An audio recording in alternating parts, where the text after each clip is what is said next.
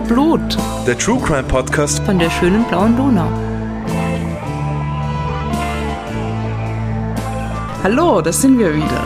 Die Podcast-Posse. Und die Podcast-Posse sind Rita? und Claudia. Hallo. Hallo. Bernhard ist heute nicht da. Alle schalten aus. Er hat Na. was Besseres zu tun. Oder? Das stimmt ja. Nein, er hat was anderes zu tun, weil was Ja. könnte man Besseres zu tun haben? Ja. Naja, vielleicht Schlafen. gibt's da schon ein paar Sachen, Schla aber schlafen, schlafen ist besser. er ist jedenfalls nicht da. Er ist nicht da. Wir machen das trotzdem. Aber wir haben fancy Drinks. Genau. Was hast du, Claudia? Oh, ich habe etwas, das, das mich sehr erfreut, schon seit mehreren Wochen. Und zwar Brate. Ich sag Brate. Ich weiß nicht. Kennst du das? Man könnte ja Bra, Brate sagen. Oder Brati? Brati. Aber es ist Tee es ist oder nicht Tee. Ach, Tee. Es ist schon Tee. Naja, ich glaube, es ist der Brati. Brate. Aber es könnte ja Brate sein. So wie, so wie, ey, Brate. Ja, Alter. ich glaube, das ist ja der Witz dran. Wahrscheinlich. Ah, doch, ja, Ja, ja, okay, gut. schon, Ja. ja. Auf jeden Fall ist das ein Eistee. Und zwar es kommt der von einem Rapper, Hip-Hopper, Mhm. den ich nicht gekannt habe. Ich weiß auch nicht, wie man ihn ausspricht. Capital Bra oder Capital Bra? Ich glaube, Capital Capital Bra? Bra. Bra? Bra. Bra. Kapital Bra. Wir sind echt nicht so die Hip-Hopper. Na, Wir überhaupt sind nicht. unsere eigene Posse und der Rest ist irgendwie, geht's an uns vorüber. Ich, ich habe noch nie von diesem Mann gehört. Aber er macht echt guten Eistee. Und ich bin süchtig nach der ähm, Variante Wassermelone. Ich habe noch nicht einmal einen anderen probiert, weil der so gut ist. Weil es gibt nämlich noch, glaube ich, vier oder fünf andere Sorten.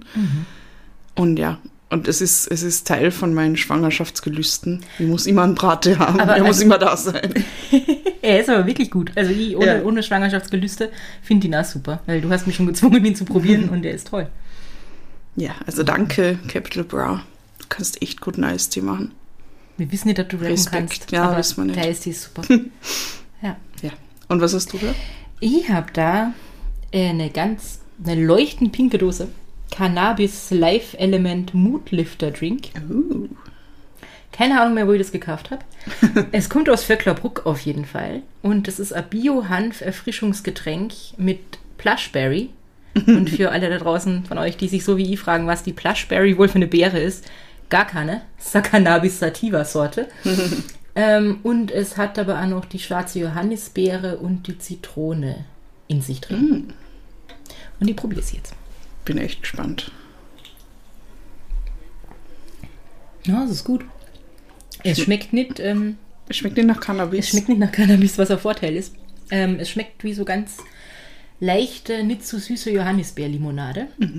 Also sehr gut. Und wenn es jetzt auch noch mal Mut liftet, dann was will man mehr? Ja, die Rita hat heute einen Fall für uns. Das hat sie. Gott sei Dank hat sie einen Fall für uns, weil ich bin nicht fertig geworden mit meinen Recherchen.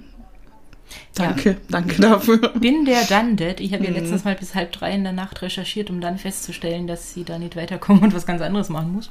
Wohlgemerkt am Tag vor der Aufnahme natürlich. Ja, dann, wenn wir anfangen zu recherchieren, meistens. Ja, meistens. Meistens, ja. Ähm, ja, naja, aber wir haben einen Fall Wir haben einen Fall. und ich bin sehr gespannt. Ich weiß gar nicht, worum es geht. Ich habe es Nicht einmal irgendwas. Ah ja. Ja, aber es ist ganz cool. Soll ich gleich Erzähl reinstarten? Okay. Ich habe euch heute mitgebracht einen Fall, äh, für den wir ins Waldviertel gehen, Oh, wo wir, was nicht, ob wir schon im Waldviertel waren. Wir waren schon in Niederösterreich, also mit unseren Fällen, nicht im Wahnsinn. ach so.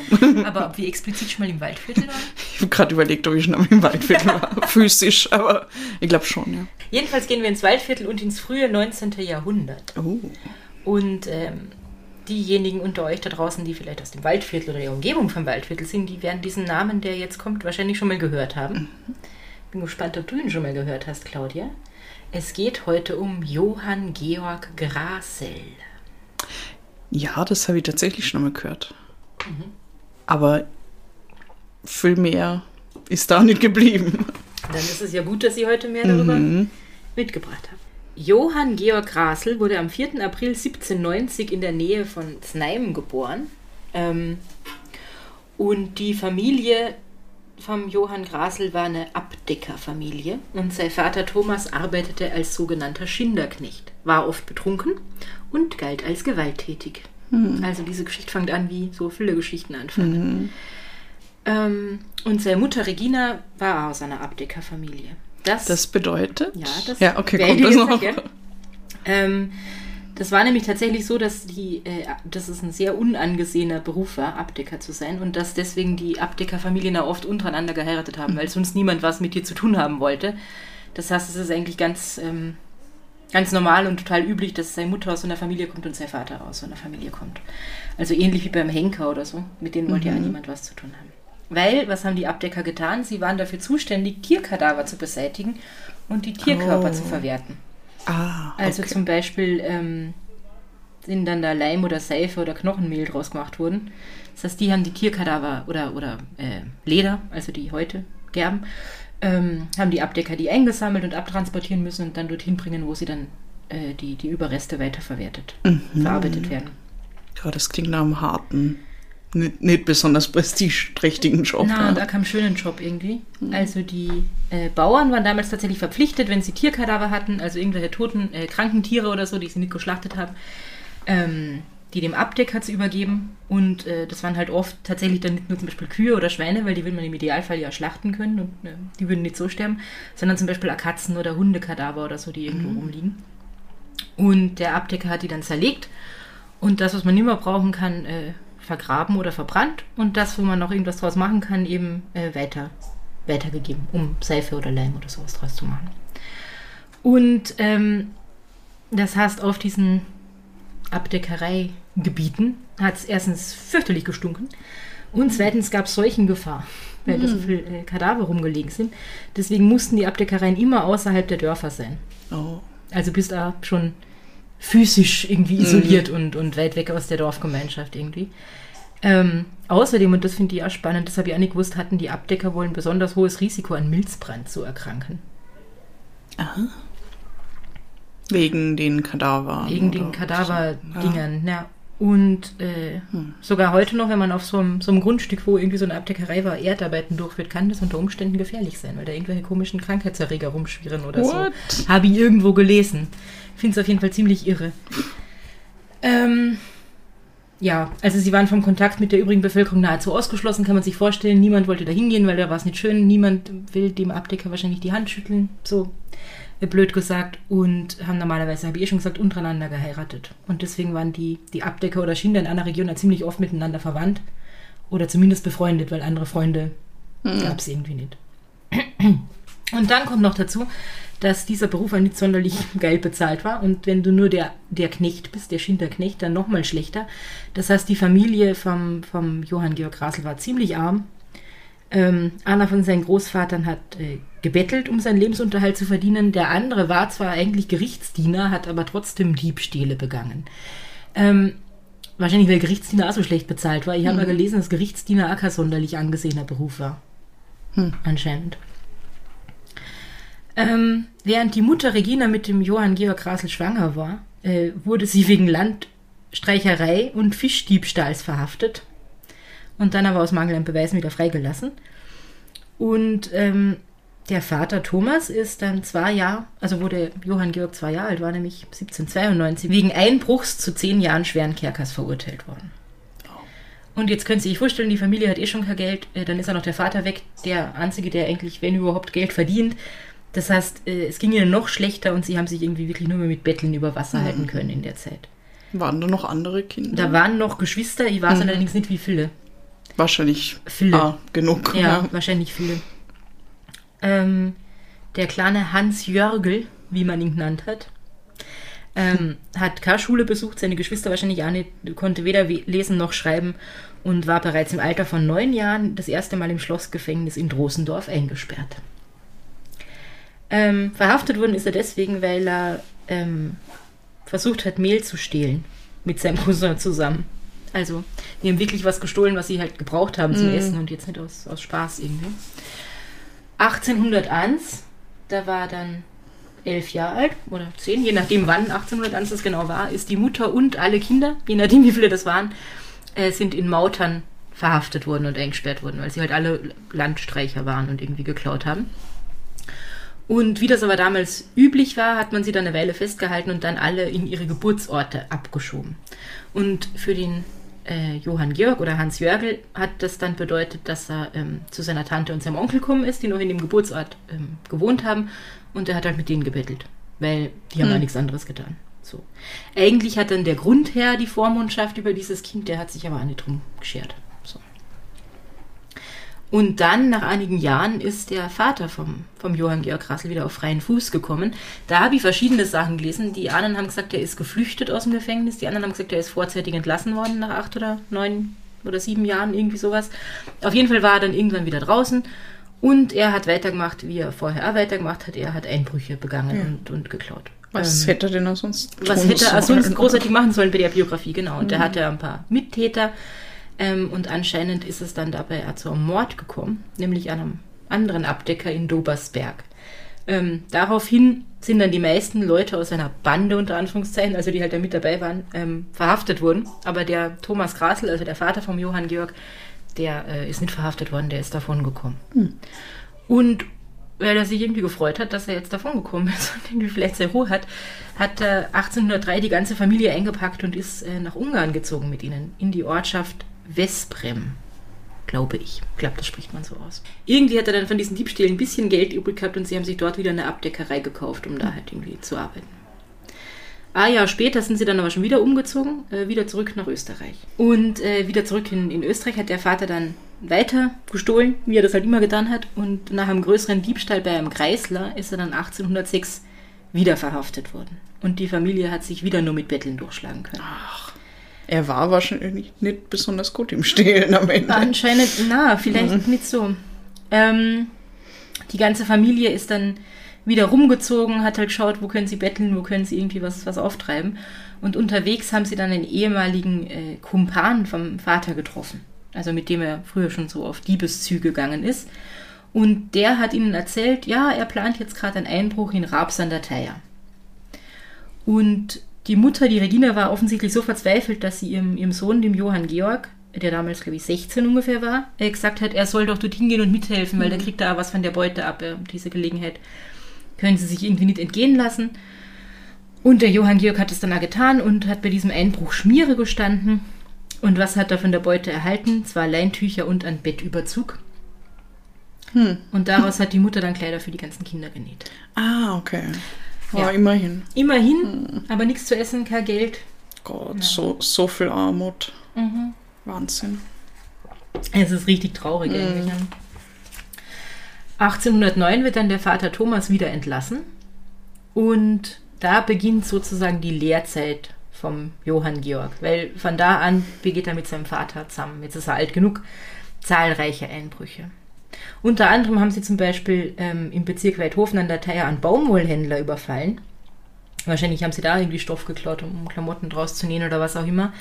Allerdings haben sie dabei die Tochter dieses Baumwollhändlers so äh, zusammengeschlagen, dass sie ihr Gehör verloren hat. Wow. Also, Das dann- muss nicht sein. na, sie waren dann wohl auch recht brutal. Ähm, der Johann Georg, mittlerweile junger Erwachsener, ähm, hat dann eine Zeit lang bei einem von seinen Onkeln in Zwerkowitz, was auch irgendwo im heutigen Tschechien ist, als Schinderknecht wie sein Vater gearbe gearbeitet, aber nebenbei auch immer wieder Diebstähle begangen.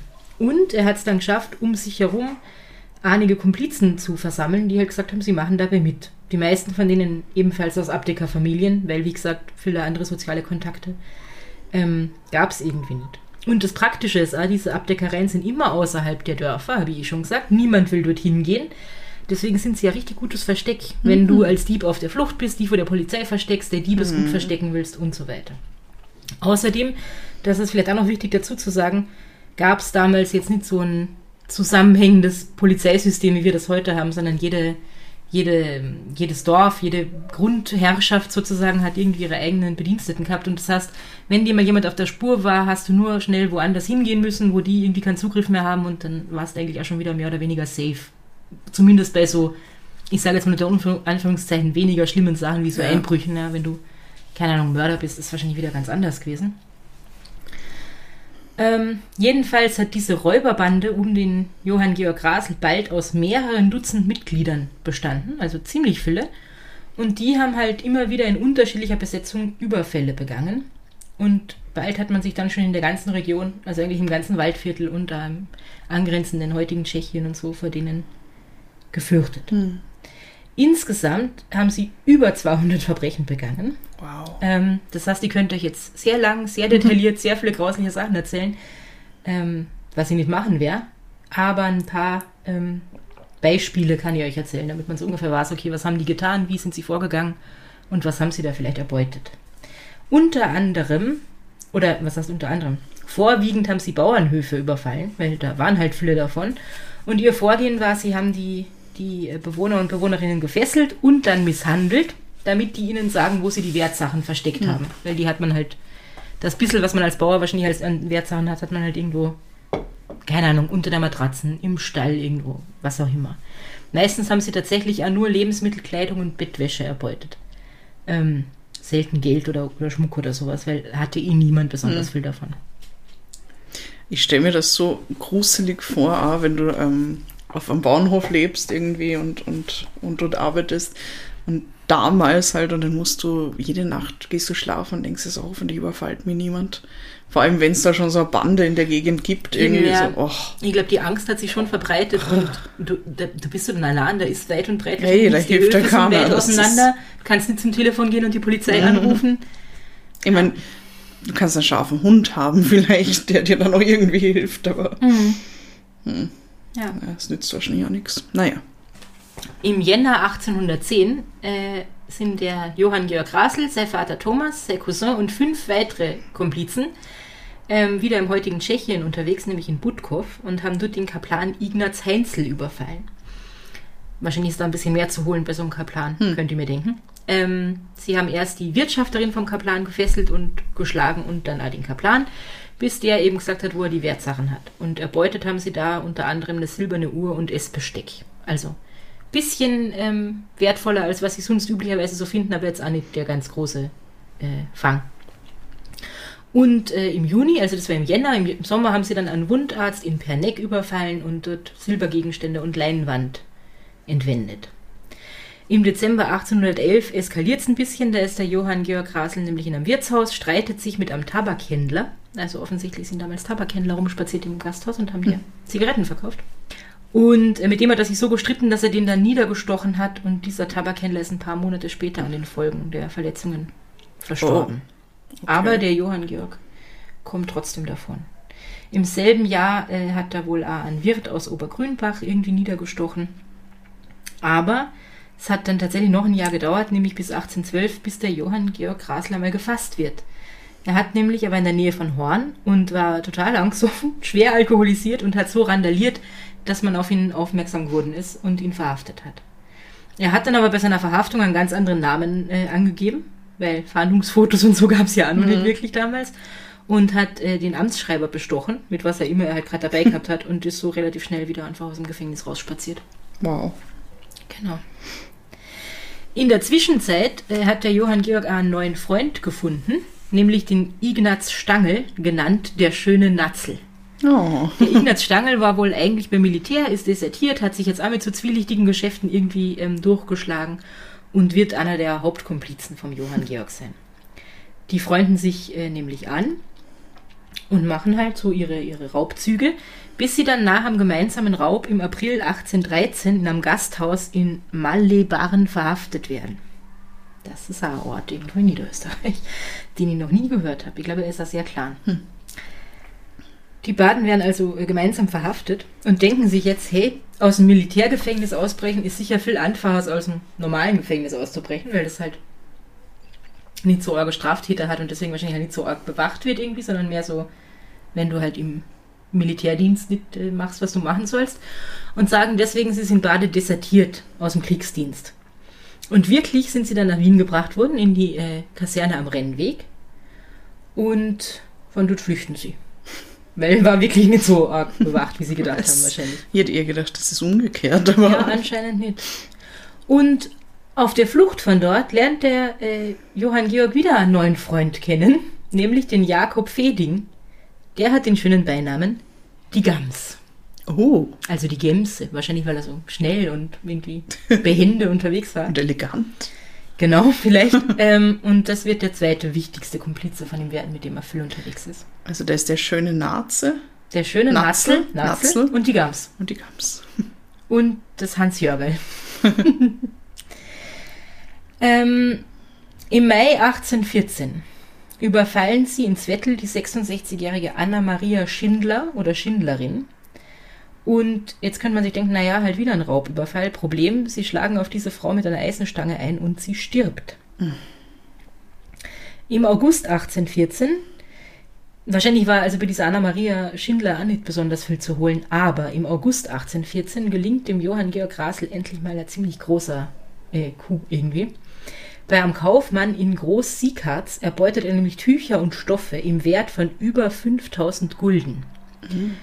Jetzt ist es 1814 und das habe ich in letzter Zeit schon mal mhm. gehabt. Der historische Währungsrechner fängt erst 1820 an. Ah, ja. Ich weiß nicht, wie viel sich in diesen sechs Jahren getan hat. Aber 5000 Gulden im Jahr 1820 äh, wären heute ungefähr 100.000 Euro. Boah. Also richtig okay. viel. Problem an der Sache, der Johann Georg Rasel will das dann natürlich weiterverkaufen an einen Hehler. Der beschäftigt ihn und der hat am Ende doch nicht so viel von diesem Geld, wie er oh, gehabt come hätte. on. Ja. Und also jetzt geht es ja schon einige Jahre so, ich habe es eh schon vorher schon gesagt, ihr könnt euch vorstellen, die, die Bevölkerung in der ganzen Umgebung, wo die unterwegs waren in Niederösterreich und im angrenzenden Tschechien, die sind mehr als beunruhigt äh, über diesen sogenannten Räuberhauptmann Grasel und haben irgendwie Angst. Und deswegen wird da irgendwie der, der Druck, dass da jetzt was passieren muss und dass nach dem ordentlich gefahndet werden muss, immer größer. Das kriegen die natürlich auch mit, der, der Johann Georg und seine ganzen Komplizen. Und der versteckt sich immer wieder bei verschiedenen Abdeckerfamilien, weil wie gesagt, perfektes Versteck. Aber im April 1815 scheint ihm das dann doch schon ein bisschen zu unsicher zu sein und er überlegt sich was anderes. Er geht nämlich nach Prag und meldet sich dort unter einem falschen Namen zum Militärdienst an. Taugt ihm nicht nach sechs Wochen desertiert davon dort und geht wieder ins Waldviertel. Tja. Im Waldviertel sind mittlerweile 800 Soldaten unterwegs, die nach dem Grasel und seiner Bande suchen. Ui. Die durchkämmen da wahrscheinlich irgendwie alle Wälder und so weiter. Und es gibt dann eine Personenbeschreibung vom Johann Georg Grasel, und die habe ich mitgebracht. Personenbeschreibung des höchst gefährlichen Raubmörders Johann Georg Grasel aus den Verhören seiner verhafteten Raubgenossen genommen. Das heißt, einige sind ja immer wieder irgendwie verhaftet worden von diesen mehreren Dutzend, die da mit ihm unterwegs waren. Und die haben ihn beschrieben und daraus ist diese Personenbeschreibung entstanden. Nach der Schilderung einiger seiner verhafteten Mitschuldigen ist Johann Georg Grasel 22 Jahre alt, was nicht stimmt, er war damals schon 24, aber naja, so genau haben sie es nicht genommen. Großer, schlanker Statur, hat ein längliches, mehr mageres als volles Gesicht von gesunder Farbe, mit wenigen Blatternarben und Sommersprossen. Also. Blatternarben hast, er hat, ähm, ich weiß gar nicht, was Die der... Schafsblattern? Schafsblattern, aber das ist nicht der richtige deutsche Begriff dafür, glaube ich. Also, Windpocken? No. Ja, möglicherweise sind das die Wind. Aber ich bin nicht sicher. Auf jeden Fall so eine Kinderkrankheit, wo du halt so schiere Narben davon, wo du Blasen im Gesicht kriegst und dann Narben zurückbleiben. Graue Augen, eine längliche, gespitzte, etwas links gebogene Nase, die Unterlippe kennbar stärker als die obere, kleine, weiße, etwas voneinander stehende Zähne, dunkelbraune, kurzgeschnittene Haare, derlei schwache Augenbrauen, schwachen unter das Kinn gewachsenen Backenbart, unter dem rechten Ohre eine Schramme, die quer über die Wange läuft und den kleinen Finger an der rechten Hand krumm und einwärts gebogen. Oh, okay. Seine Kleidungsstücke können nicht angegeben werden, da er sie oft wechselt. Gut. Gut für ihn. Ja. Und nach den Umständen und wie es ihm zu seinem Vorhaben passen scheint, ändert. Gewöhnlich soll er sich jedoch für einen Pferdehändler, Viehtreiber, Schweinehändler und dergleichen ausgeben, nach Art der Leute von diesen Hantierungen auch gekleidet sein und einen silbernen, gedrehten, auch einen Reifring an der rechten Hand tragen. Er legt sich die Namen Franz Schönauer, Frei, Fleischmann und so weiter zu. Seine Raubgenossen nennen ihn den großen Hans Jörgel, auch den Niklo für Niklas. Er spricht geschwind Deutsch, auch böhmisch und ist sehr kühn, unternehmend, stark und gewandt. Sein Betragen unter fremden Leuten ist aufgeweckt und fröhlich. Er liebt insbesondere die Frauenzimmer und den Tanz. Unter seinen Raubgenossen ist er äußerst streng und bei Einbrüchen durch Mauern, Türen, Schlösser aller Art sehr geschickt. Er hat sehr viel Mut und, obgleich er weder lesen noch schreiben kann, so hat er doch einen sehr guten Kopf und vergisst nicht leicht etwas. Er trägt gewöhnlich Pistolen, Messer und Stilett bei sich und hält sich meistens in Wäldern und abgelegenen Vasenmeistereien auf. Eine Vasenmeisterei ist eine Abdeckerei. Und Vasen kommt von Wiesen und Wiesenmeisterei deswegen, weil das die Wiesen sind, auf denen sie die Kadaver vergraben haben. Oh. Nach dem Angaben Nach den Angaben anderer hat Grasel braune Augen, dunkle, und jetzt kommt meine Lieblingsstelle, in einen Kakadu geschnittene Haare. Was? Das heißt, er hat dann Irokessen gehabt oder so, oder? Weil Kakadu hat doch auch so lustige Haare irgendwie. Also nach den Angaben anderer hat Grasel braune Augen, dunkle in einen Kakadu geschnittene Haare, die er vorne in gedrehten Schnecken bis über die Augen hängen lässt. Was zur Hölle? Ein mageres, blasses Gesicht, eine breite, gestumpfte, etwas aufwärts stehende Nase und an der rechten Ohrseite einen verharschten Biss, der wie eine Bohne aussieht. Also ich weiß nicht, ob ihr euch vorstellen könnt jetzt, äh, wie der Johann Georg ausgeschaut hat. Ich kann es mir nicht vorstellen. Wie ein Monster mit einem Kakadu am Kopf. Es gibt ja sehr unterschiedliche Beschreibungen anscheinend. ähm, aber es war sehr lustig, das zu lesen. Also seine Frisur würde ich wirklich gern sehen. Also entweder in einen Kakadu geschnitten oder nur kurz geschnitten. Schwache Augenbrauen und dann schwachen Bart. Ich meine, das sagen schon beide. Die sagen da äh, unter dem rechten Ohr eine Schramme, die quer über die Wange läuft und die anderen an der rechten Ohrseite einen Biss, der wie eine Bohne aussieht. Hm. Skurril. Ja. Und also mit dieser Personenbeschreibung sind jetzt diese 800 Soldaten im Waldviertel unterwegs. So nein. Aber das Einzige, das mit dem, mit dem kleinen Finger und so, Der krumme kleine Finger. das. Aber das kommt dann in der anderen auch nicht vor. Na, und das ist eigentlich schon das Einzige, was man da jetzt rauslesen Hm. könnte. Ich meine, er wechselt die Namen, er wechselt die Klamotten, er wechselt offensichtlich auch die Frisur. er hat entweder graue oder braune Augen. Ja. Eine schmale oder breite Nase. Ja, ich glaube, er ist ungefähr 1,70 groß, das habe ich jetzt gar nicht vorgelesen, aber das stand da irgendwo. Könnten Fülle sein, wahrscheinlich. Und manchmal tragt er einen Kakadu im Kopf. Genau. Man findet ihn ja nicht. Was man, was man findet, sind viele seiner Mittäter und äh, so Hehler, mit denen er irgendwie zusammengearbeitet hat. Ähm, da werden einige verhaftet in der Zeit. Einige werden ab bei Fluchtversuchen erschossen.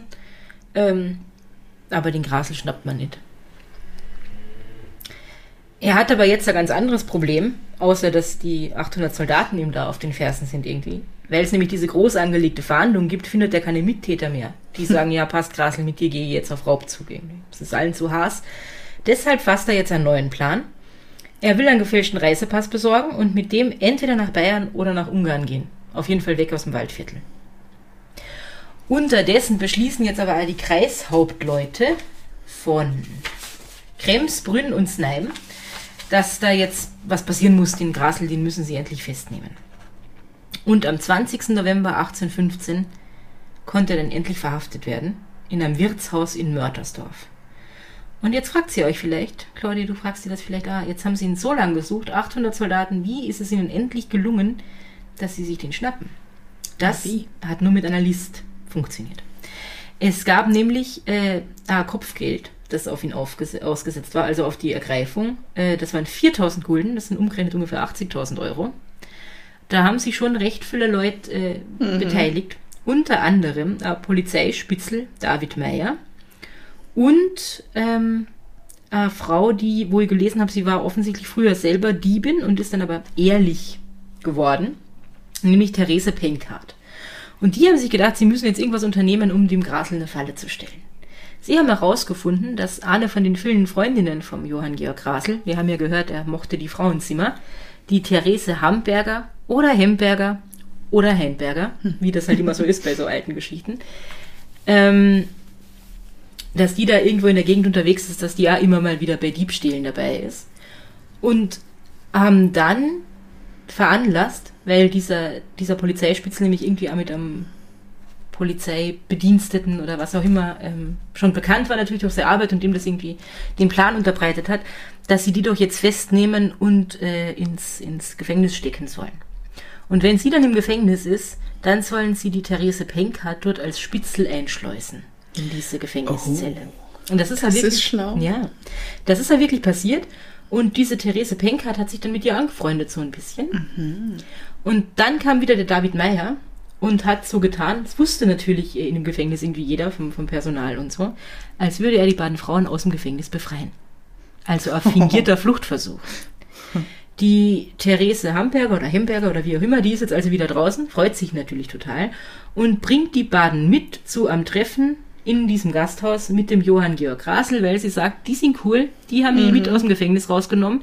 mit denen können wir doch jetzt unseren nächsten äh, Raub planen. Oh shit. Genau. Und am 15. November 1815 treffen sie sich also in diesem besagten Gasthaus in Mörtersdorf, sitzen dort zusammen, um diesen Plan auszuhecken. Und der Johann Georg wird festgenommen. Das ist wirklich gut. Es ist ein guter Und wer, Plan. wer hat sich das ausgedacht? Äh, Die Baden, also der David Meyer. ja, dieser David Meyer, der Therese. hat das irgendwie am von, von den äh, Poli Polizisten aus Kremsbrünn, Znaim, da wo sich diese äh, Hauptleute Mhm. zusammengetan haben, unterbreitet, am gewissen Herrn Schopf. Und der hat gesagt, geile Idee, machen wir. Ja. Genau. Und ähm, der Johann Georg Rasel ist also jetzt verhaftet und wird zunächst nach Horn und dann eine Woche später, am 21. November, nach Wien gebracht, ins Gefängnis und dort verhört. Nicht ins Militärgefängnis diesmal. Warte.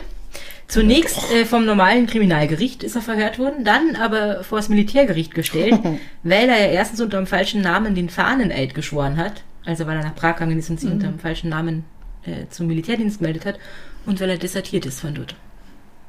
Und offensichtlich wiegt das halt schwerer als 200 Raubmorde oder so. Wow. Und im Laufe dieser ganzen Verhöre, die da mit ihm gemacht worden sind, hat er dann tatsächlich 205 Straftaten gestanden. Darunter eben auch diese zwei Todesfälle, also einmal die Anna-Maria Schindlerin und dann diesen Tabakhändler, mit dem er sich gestritten hat. Außerdem wurden im Zuge der Verhöre mit dem Johann Georg Grasl 100 weitere Personen untersucht und teilweise verhaftet. Also echt viele, die da mit ihm in Verbindung gestanden sind. Oder die zu irgendeinem Zeitpunkt halt äh, Teil seiner Bande waren. Oder vielleicht da irgendwelche Abdecker, die gesagt haben, ja, wir haben ihn bei uns versteckt oder so. Genau.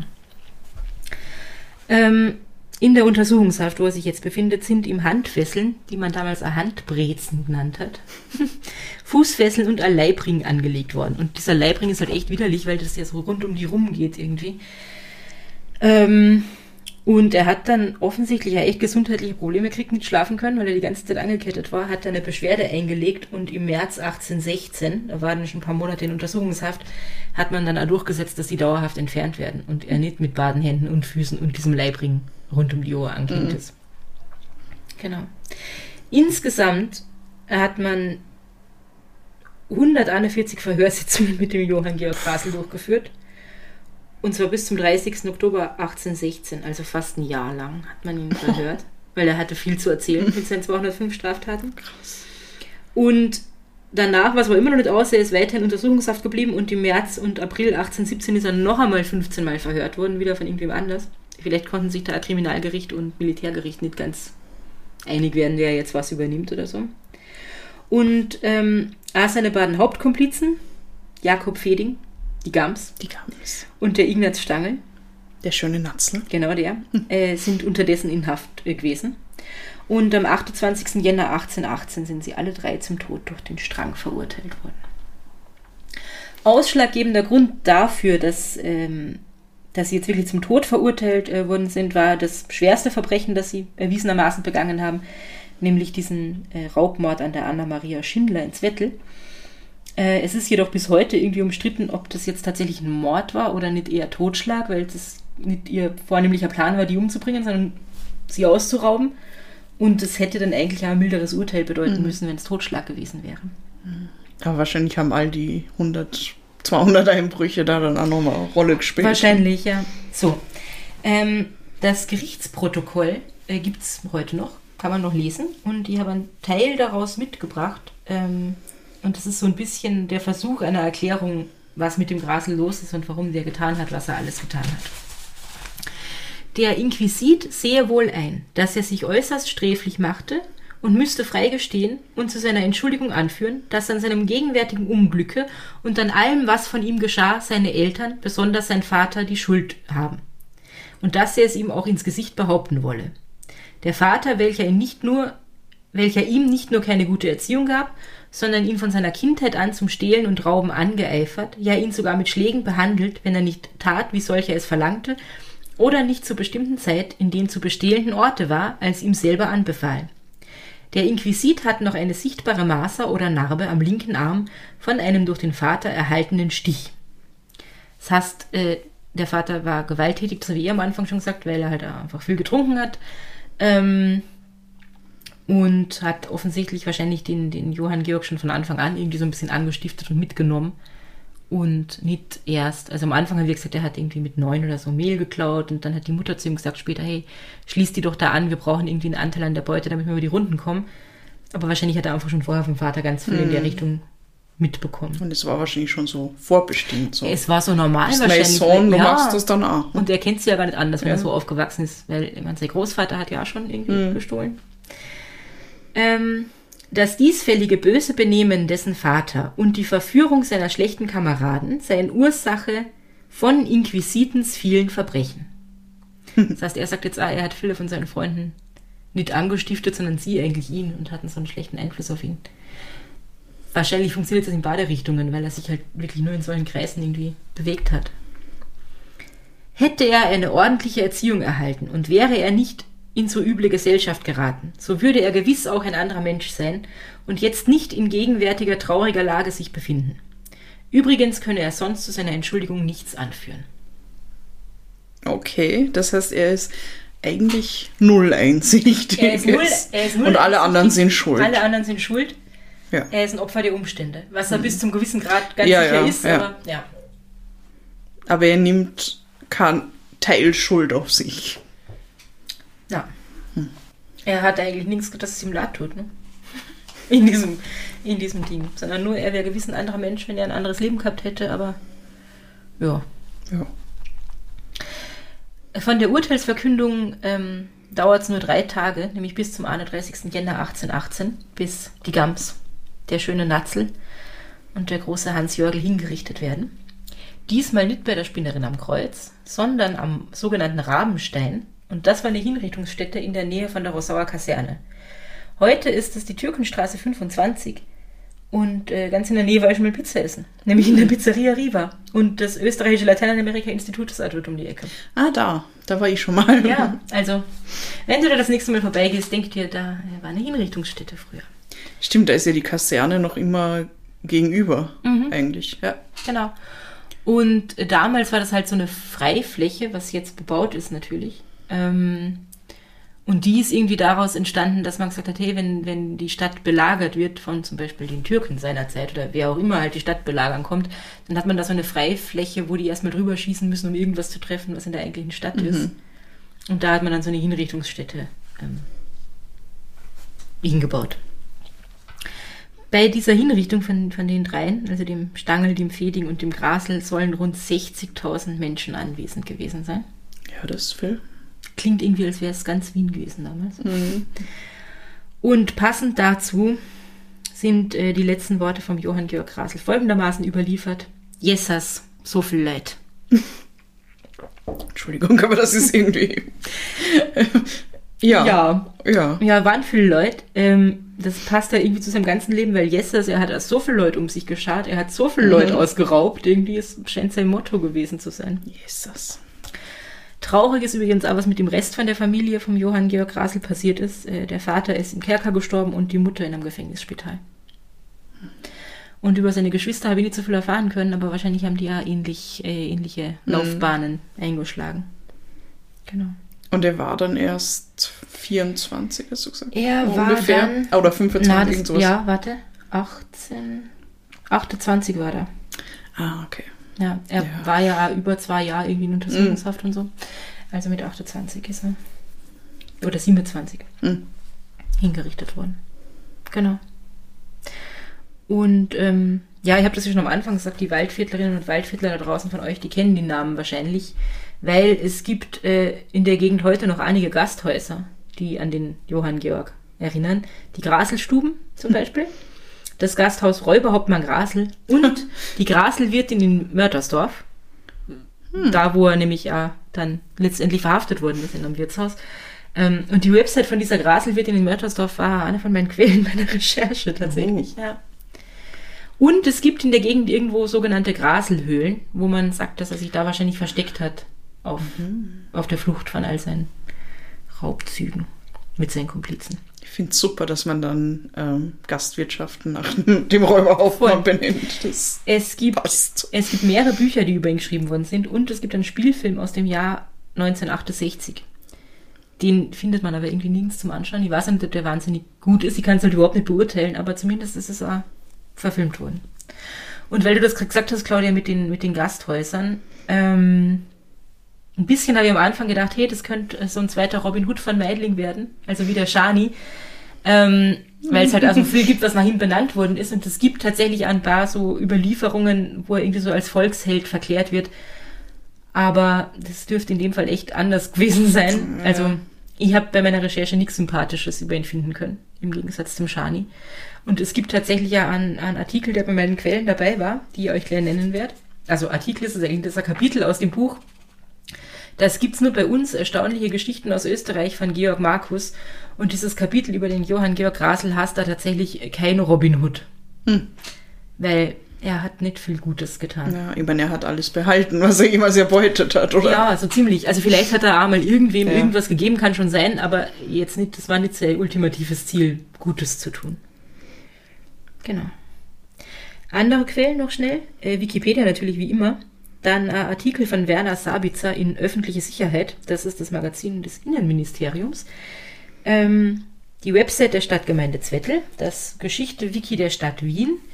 Die digitale Präsenz der Wien-Bibliothek. Das Buch, das ich eh schon genannt habe, von Georg Markus. Und außerdem auch der Wiener Peter Wahl, weil da gibt es auch äh, ein Kapitel über den Johann Georg. Die End. Die End. Die End. Ja, toll. Sehr Ja. schön. Ich habe nichts darüber. Ich frage mich jetzt die ganze Zeit, wieso ich diesen Namen kenne. Wahrscheinlich bist, du, wahrscheinlich bist du über den schon mal gestolpert. Ich glaube, wenn man irgendwie äh, Verbrecher in Österreich googelt oder so, dann, dann ist der Wikipedia-Artikel von ihm da auf jeden Fall in der Liste dabei. Ah ja, vielleicht das, ja. Ähm, weil mir ist er dann auch bekannt vorgekommen, aber ohne zu wissen, wann und was äh, dieser Mensch getan hat irgendwie. Ja. Und also ich finde halt einfach die Zahlen arg an dieser Geschichte. So 205 Verbrechen, 800 Soldaten, die nach ihm gesucht haben, 60.000 Zuschauer bei seiner Hinrichtung und so. Ja, und da wie sie ihn geschnappt haben. Ja, Also, das ist auch ziemlich ausgetüftelt. weil offensichtlich haben 800 Soldaten überhaupt keinen Unterschied gemacht. Ja, ja ich glaube, diese, diese ähm, jetzt wollte ich sagen Finderlohn, so ein Blödsinn, Ergreifungsprämie irgendwie von umgerechnet 80.000 Euro hat die Leute halt echt motiviert, sich was auszudenken. Ja. Ja. ja. Wahnsinn. Eine arge Geschichte. Jesus. Jesus, so viele Leute. Und es war interessant, also diese ganzen Hintergründe über die Abdecker, das habe ich alles nicht gewusst.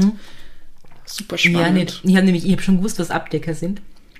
Ähm, aber ich habe nicht, ich meine, es ist eh irgendwie logisch, wenn man länger drüber nachdenkt, was ich halt bis jetzt noch nicht getan habe, dass die so, wie, wie die Henker irgendwie so, so aus der ganzen Geächtet. geächtet waren, aus der Gesellschaft ausgeschlossen. Dass du eigentlich, wenn du mal ähm, Sohn oder Tochter von einem Abdecker warst, eigentlich da nicht rausgekommen bist. Weil als Sohn bist du wieder Abdecker geworden und als Tochter hast du eigentlich nur einen anderen Abdecker heiraten können. Oder den Henker. Oder den Henker. Aber da hat es meistens nicht so viel gegeben. Na, also. wahrscheinlich nicht. Also, ja, das ist ziemlich arg. Und da das mit dem Milzbrand. Hm.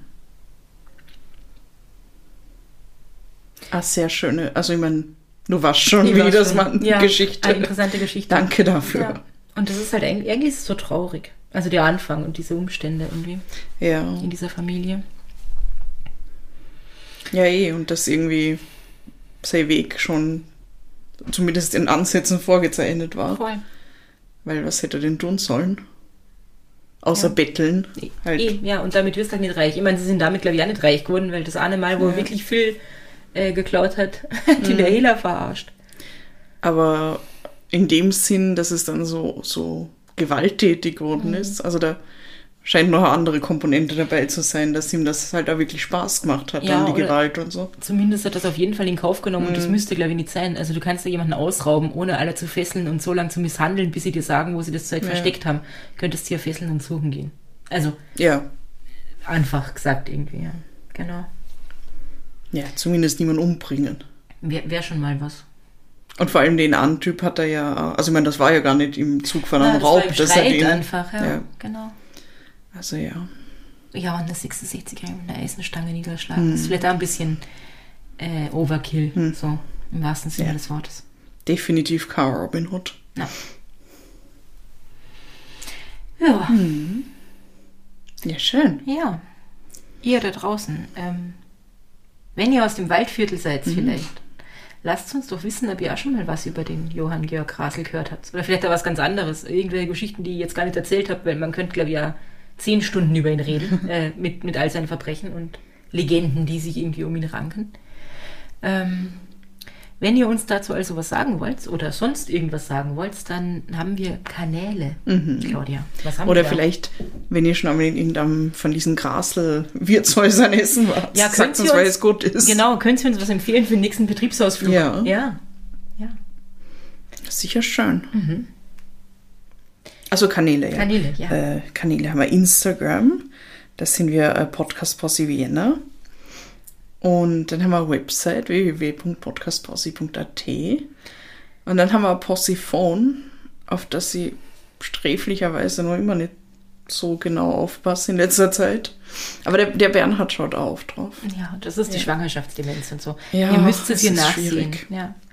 Ähm, irgendwann wird jemand darauf antworten. Ja. Entweder die Claudia oder der Bernhard oder wenn alle Stricke reißen, dann nehme ich das Possiphon mal mit haben. Oder Jeden- das Baby dann, wenn es alt genug ist irgendwann. Oh ja, aber das sollten wir vielleicht ein bisschen. Ja, das ist dann zu lang. Ja. Also so lange möchtet ihr wahrscheinlich mit auf Antworten warten. Versucht es trotzdem, äh, uns zu schreiben. WhatsApp, Telegram, Signal, SMS, Fotos, Videos, Sprachnachrichten. An die Nummer 0043 677 63 466 263. Genau.